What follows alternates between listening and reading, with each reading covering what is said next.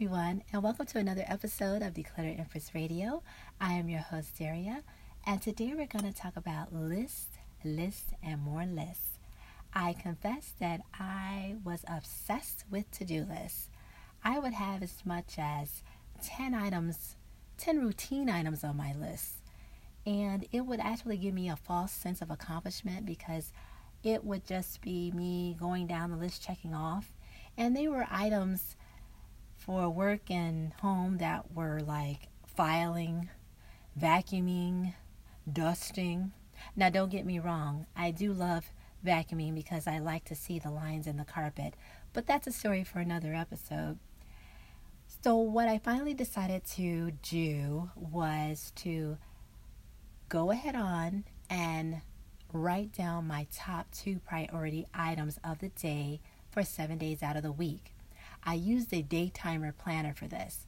I've had this vinyl planner for years, and it comes with two pages per month, tab calendars.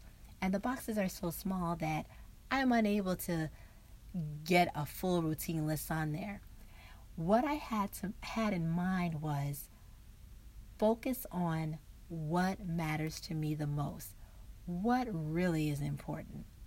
Once I did that, the routine items got done, and I no longer really had to write them down. Here are two things that you can do to declutter that to do list and focus on what really matters. Number one, name your top one or two priorities of the day. Now, for some of you, it may be three or four. For some, it may just be one. But if you do this, for example, like I did for two priorities of the day for seven days a week, when you look back at the end of the week, you will have accomplished 14 priority items that mattered that week. That now that's a sense of accomplishment right there. And you can use something as simple as a day timer planner or the apps on your phone. Now for me, I find it better to use a planner because when I write something down, it helps to stick to my brain better.